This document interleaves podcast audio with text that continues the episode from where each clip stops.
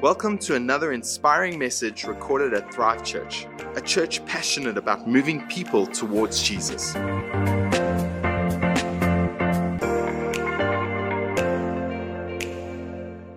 Hey Thrive, well, welcome to church today. So glad you joined us. Isn't it good to be together in these moments? And I know God's got a special word for each one of us today, and I'm praying that it lands in each one of our hearts. It's my privilege to share that with us today. But before we do so, I just want to take a moment and say that uh, we know as a Thrive staff and pastoral care team from the many messages that continue to come in each day that so many people are needing prayer. So many people are struggling health wise, got family members and friends that are struggling health wise, or, or so many people are, are grieving the loss of loved ones to COVID and other things at this time. And so, a quick reminder to us as a church let's, let's stay connected at this time. If you need prayer for anything, just drop us a line on the WhatsApp number below me right now. We'll get onto it. We'll begin to pray for you. We'll contact you if needs be and come around you and pray. So don't don't uh, do life and don't do difficulty alone. And then Prayer Connect's happening again on the 3rd of February, Wednesday the 3rd of February, just a couple of Wednesdays time, 3rd of February. Keep a lookout on all the social media channels as we live stream it. So keep a lookout for those details. But we're going to get together regularly to pray, to pray for our world, to pray for our country, pray for our leaders and our president, pray for our church, and to pray for each other. Hey? So keep a lookout for that 3rd of February, and all the social media channels will, will make mention of that. Again, speaking of prayer, because we pray first at Thrive, our prayer rooms are open and available both campuses. All you need to do is head over to our website or to our app to book a spot. The prayer rooms are looking beautiful. We have created such beautiful spaces to come and physically pray. And of course, you'll be social distanced and it'll be uh, completely safe. Church, please take care at this time. Be safe, wear your masks, sanitize, don't go anywhere you don't need to, and let's come through this season healthy and strong. Let's take a moment and pray and ask God to prepare our hearts. Father, we, we want to say today that we love you. We want to say that we honor you in our lives. We honor your word and we ask for your word to speak to us powerfully today. In Jesus' name. Amen. You know, the other day, church, I got confronted with an interesting question. It was a question that came out of left field. I was asked this What is the most important thing to you? What's the most important thing to you? I was asked. In other words, what's the most important thing in your life? Now, I guess it could be our husbands, our wives, our kids, right? Our moms, our dads, our siblings, our family, our jobs, career, friends, health at this time. All of them hugely important, aren't they? They really are.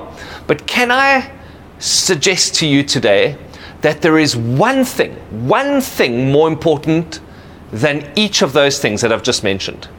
A.W. Tozer wrote this. He said, The single most important thing to a human being is our idea of God. In other words, what we think about when we think of God. Think about it for a moment with me today. What do you think about when you think about God? In other words, what images come to mind? Perhaps I could ask it to you this way What is God like to you? Now, the reason it's the most important thing is because what we think about God affects everything else in our lives. That one thing affects everything. That one thing literally affects everything. And, and here's the thing, church it's not something abstract or unimportant or spiritual, something pie in the sky, up in the air. How we think about God is actually a reality that is as real as the cell phone in your hand right now, the computer screen in front of you. It affects everything in our lives and it is real. And what we think about this one thing affects everything in our lives. And I think in these times of huge challenges, many of us are dealing with disappointment and disillusionment and disrupted lives. And of course, many of us are grieving loss and the loss of a job or income or loss of loved ones. how we think about God, particularly in these times, what we think about God becomes more important than ever before because it affects everything in our lives. What we think about God has a direct bearing on how we live in every other aspect of our lives. It affects how we relate to our spouses, what kind of marriage we will have. It affects how we parent our children, what kind of children we will end up raising. It affects whether our careers will be fruitful or not. It affects whether we will form healthy, meaningful, lifelong friendships or not, whether those friendships will last. It affects our health and how we deal with our health, how we walk through life with our bodies. It affects our mental state. It affects our emotional state. It affects our anxiety or our lack of it. It affects how much we worry or we don't.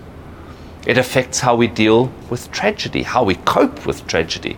It affects how we walk through and navigate the challenges in our lives. It affects how we read scripture, it affects how we pray, it affects how we worship, it affects whether we read scripture, whether we pray, and whether we worship. It affects how we go through life, it affects our posture in life, it affects our quality of life, it literally affects everything. There is nothing more important than what we think about God. Such is the power of what we think about God. We're in a series called The Power of. Today, the power of what we think about God. So, having said all that, come back to the question what is God like? What is God like? Well, they asked some kids that question a little while ago, and I read about it. They said, one kid said, I think that if God sleeps, he sleeps in heaven above all the people. But I don't think that God sleeps because he helps people during the nighttime when they get into car accidents and stuff. Rather random, but possibly true. Another kid said, God lives inside every living thing. So my doctor has seen God when he cuts people open. That was a seven year old. Another kid said, God can grow you and he can dance, but he can't type. to him, who is five, that's what God is like. But I guess all of us, church, we've got some of our own thoughts on this, our, our own experience on this. Some of our thoughts and experiences well informed, and some not. Much of our thoughts on this are shaped by life experience and shaped by people in our lives who have, in some way, represented God to us. That's how we get shaped by life experience and by people. In some cases, those who have represented God to us, maybe they've done so positively. But then maybe in other cases it's been negative. Maybe you've had someone in your life who represented God to you in some way, but it, it wasn't a God that could be loved easily. Perhaps they represented a hard God, a, a punishing God, a strict God, an unkind God. Or perhaps after looking at their lives, the people who represented God to you, you thought to yourself, man, that's a fake God if that's the God they serve if you've had a negative God shown to you, the good news is there is a better, easy, and completely reliable way to know what God is really like. It is totally possible to know what God is like. That's the good news I've got for you today. Not only is it possible, it's easy, it's accessible, it can be done, and it's reliable. In other words, you can, I can get to know what God is really like. Here's how. To know what God is like, we need only look at the life of Jesus. Because Jesus is God, and because he was literally the physical presence of the invisible God, everything about his life, what he said, what he did, tells us something profound about God and what God is like. So, what's God like? Well, he's like Jesus. What was Jesus like? Well, Jesus was joyful. Jesus was passionate, full of love. Jesus was gracious, kind, patient, generous. Jesus was focused. He was determined. He was brave. He was full of courage. Jesus was thoughtful and prayerful and worshipful. Jesus was smart, intuitive, emotionally present, and emotionally connected. Jesus loved a party. Jesus loved friendship. Jesus loved to eat and drink. Jesus was sacrificial, selfless, and servant hearted. Jesus loved the unlovable, stood up to the powerful, and spoke truth to the influential. Jesus was simply the greatest human being that has ever lived. And yet, of course, he was more than a human being, he was God in the flesh. In fact, church, I think the greatest thing that any human being can do is to read Matthew, Mark, Luke, and John, the Gospels, and read them for their entire lives and learn about Jesus' life, learn how he lived, and then follow that, do that, do exactly what he did. You know, because there's so much to say about what Jesus is like. What's God like? Well, he's like Jesus. So much to say what Jesus was like. But today, for us, and especially in the world in which we find ourselves at the moment. I think there's something particularly important about Jesus that we must know and hold on to at this time. Something especially relevant to us right now. Something game changing about the way Jesus was. Dallas Willard, who was a prominent theologian, philosopher, author, and pastor, he was once asked this exact question. Somebody asked him, Dallas, what is Jesus like? If you had one word to describe Jesus, what would it be? Guess what his answer was?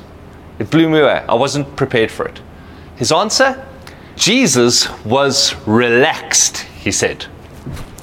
Quick shirt change for those of you that may have noticed. I just feel like flamingos and island style just speaks about being relaxed, and Jesus was relaxed. In fact, Jesus lived in California, they quite said. So, this shirt is to help you remember that Jesus was relaxed. Anyway, back to the message. It wasn't quite the answer anyone was expecting from Dallas. Relax. I mean, of all the things used to describe Jesus, relaxed.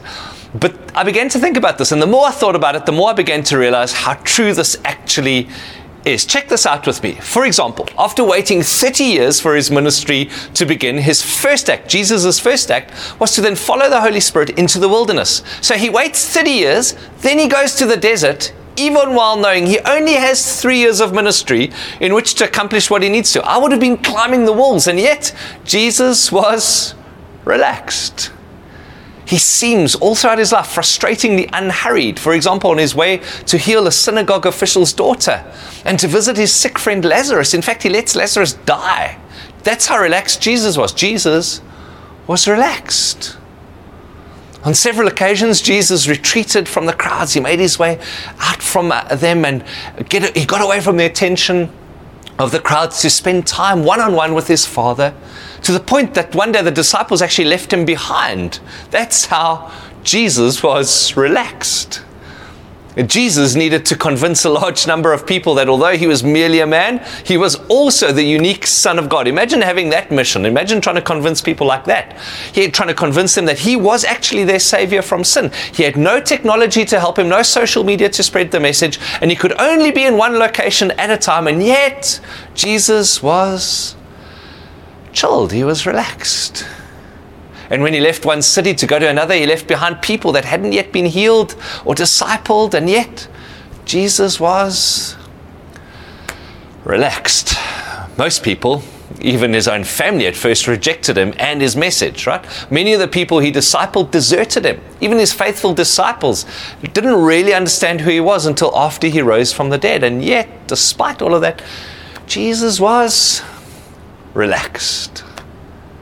There's this one day, crazy story, where Jesus is traveling by boat across a lake. And I think this one really shows just how relaxed Jesus was, just how chilled he was. It's almost comical. It's so crazy how relaxed Jesus is. Mark chapter 4, verses 35 to 40 tells us that later that day, after it grew dark, Jesus said to his disciples, Let's cross over to the other side of the lake. So after they'd sent the crowd away, they shoved off from shore with him as he had been teaching from the boat. And there were some other boats that had sailed with them. Suddenly, as they were crossing the lake, a ferocious tempest arose, massive storm, with violent winds and waves that were crashing into the boat until it was all but swamped. Here's verse 38, check it out. But Jesus was calmly sleeping in the stern. In other words, Jesus was relaxed. He was resting on a cushion, the scripture says. so they shook him awake, saying, Teacher, don't you even care that we're about to die? Fully awake now, he rebuked the storm, shouted to the sea, Hush, calm down. And all at once, the wind stopped howling and the water became perfectly calm. And then he turned to his disciples and said to them, Why are you so afraid? Haven't you learned to trust yet? Jesus was so, say it with me, relaxed. Maybe today we'd say chilled, calm, full of peace. Jesus was relaxed. Don't know about you, but when I have responsibilities, when I'm under pressure, when people keep needing me, when I'm criticized or rejected, when my to do list seems unending, you know, when I'm in pain or discomfort, am I relaxed? Am I chilled? I think perhaps the word that would better describe us in our world at the moment is anxious. And I think the opposite of relaxed is actually anxious, isn't it? Our world is anxious. It's the opposite of relaxed. So the question then becomes for us how did Jesus live this way? How did he live so relaxed? How was he able to do it? What was it that enabled him to live so relaxed, especially in the face of the huge challenge and opposition that he faced, especially with a cross and a crucifixion like hanging over his head his whole life? How did he live relaxed? I don't think it was because he didn't have COVID to deal with. I don't think it was because he had just a chilled out temperament. We see him getting angry at times, but on the whole, he was relaxed. I don't think it was because he had no cell phone and he didn't have technology fatigue. I don't, think it was that. I don't think it was because he didn't have kids and so life was uncomplicated or peaceful. I think, church, it was something more than that. I think it was something deeper than that. And I think it is linked to one word which we're going to explore just for a minute or two today. You see, when Jesus' disciples asked him to teach them to pray, he taught them. Luke 11 tells us Jesus said, This is how you should pray Father, may your name be kept holy. May your kingdom come soon. Give us each day the food we need. Forgive us our sins as we forgive those who sin against us. And don't let us yield to temptation. Church, I want you to notice something critical about this prayer, and that is that the very first word in the prayer is Father. The Hebrew word for Father that Jesus taught his followers was Abba. It is a word that means Father, but Abba has a specific connotation, a specific atmosphere to it. It's specifically associated with intimacy and with relationship. In other words, it speaks to an intimate relationship with a good father. And so, the very first word that Jesus teaches when he teaches them to pray, think about this, so important, is Abba. What he's saying is Father, intimacy, relationship. And the reason it's first is because it sets the foundation for everything else. It is the reason why Jesus trusts, like he does, in that storm we read about. It's the reason, too, why Jesus lives relaxed. It's the reason why Jesus would have worn a flamingo shirt like this, because he trusts in his Abba and in teaching us to pray, and in using that word Abba specifically, he invites us to do so too. He says, You can call him Abba because that's what it means to follow Jesus. It's to be with him, become like him, and do what he did. And so if he called Abba church, so can we. If he trusted God like that, so can we. And so to follow Jesus is to ask, if how would he live my life? If Jesus was me? Well, I'll tell you how he would live your life. He would live it relaxed because he would know that his life is safe in the hands of Abba. Our son Caleb is about to turn eight, and this last Christmas I experienced something so delightful. It was late on Christmas Day, getting into the evening. Caleb, as all seven year old boys have done uh, on a Christmas, he had played hard.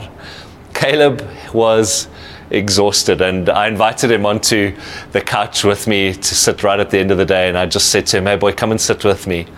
And he kind of crawled up onto the couch, but he, he didn't sit next to me, he sat on me. He, he literally put his chest on my chest, put his arms around uh, my body, and put his head down on my shoulder. and we just spoke for a minute or so. And then, to really, well, I guess not my surprise, but to my delight, as I looked down at him, I noticed he was asleep. He was asleep. So relaxed because he knew my arms were a safe place. What was Jesus like? Relaxed in the arms of his Father. Why? Because of Abba. Because he knew his life was safe in his Father's arms. He knew he was valuable. He knew he was loved. He knew he was protected. Caleb knew he was valuable, loved, and protected, and he fell asleep in the arms of his Father. Coming back to the question, what was Jesus like? Well, he was relaxed. Why? because of Abba, his father, because he knew his life was safe in his father's arms. He knew he was valuable, loved, protected. Church, how can we live in 2021? I want to suggest to you we can. It's realistic to live relaxed. Why? Because of Abba, because of God, because of our Father, because our lives are safe in our Father's arms, because we too are valuable, loved, protected, and and because of that reality, Jesus could pray, not my will, God, but yours. He could live a surrendered life. And today we are reminded by Jesus' life that there is a different way to live, church. Not anxious, but relaxed. Because we have a good Father, Abba, and our lives are safe in His hands, and we can know we are valuable, loved, and protected. And so, no matter what it is that would normally stress you out, maybe it's finance, maybe it's health, maybe it's family, maybe it's relationships, maybe it's work, can I say to you today, you can, by following Jesus' example, live relaxed. But we're also invited to not only live relaxed, but the way to do it is to live surrendered. Not our will, God, but yours. I know I'm safe, I'm protected, I'm valuable in your arms. And so I live relaxed and I live surrendered. Not my will, God, but yours. And when I live like that, when I live like that, I live relaxed, knowing that my life is safe in His arms. I live relaxed, knowing that I've surrendered the things that I want to see to Him. And His plan is better than my plan for my life. May that reality bring you grace and peace. Church, today we've been speaking so much about what Jesus is like, and as we look at his life, we realize really that it is the ultimate example of a life well lived. Not only that, but He is our Lord and our Savior. He came to earth, lived a perfect life, died in our place so that we could have friendship with God, so that we could begin to follow Him, so that we could invite Him and His presence into our lives. And as you've been watching today, if God's been prompting you to make a decision to follow Jesus, it would be my privilege to pray for you and with you in this moment. And as I do so in this moment now, I want to invite you to pray with me. I'm going to lead you and feel free to join me in this moment. Father, thank you so much for your love for us. Thank you that you sent Jesus so that we could see what you're like, God.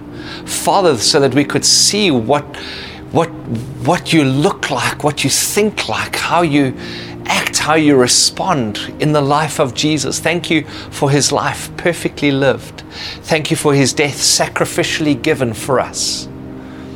Today, I want to make a decision to say yes to him, to say yes to the work that he did for me, dying in my place for my sins, but also yes to following his life to yes to making a decision to to learning to be with him in this life here on earth become like him in his character and do what he did.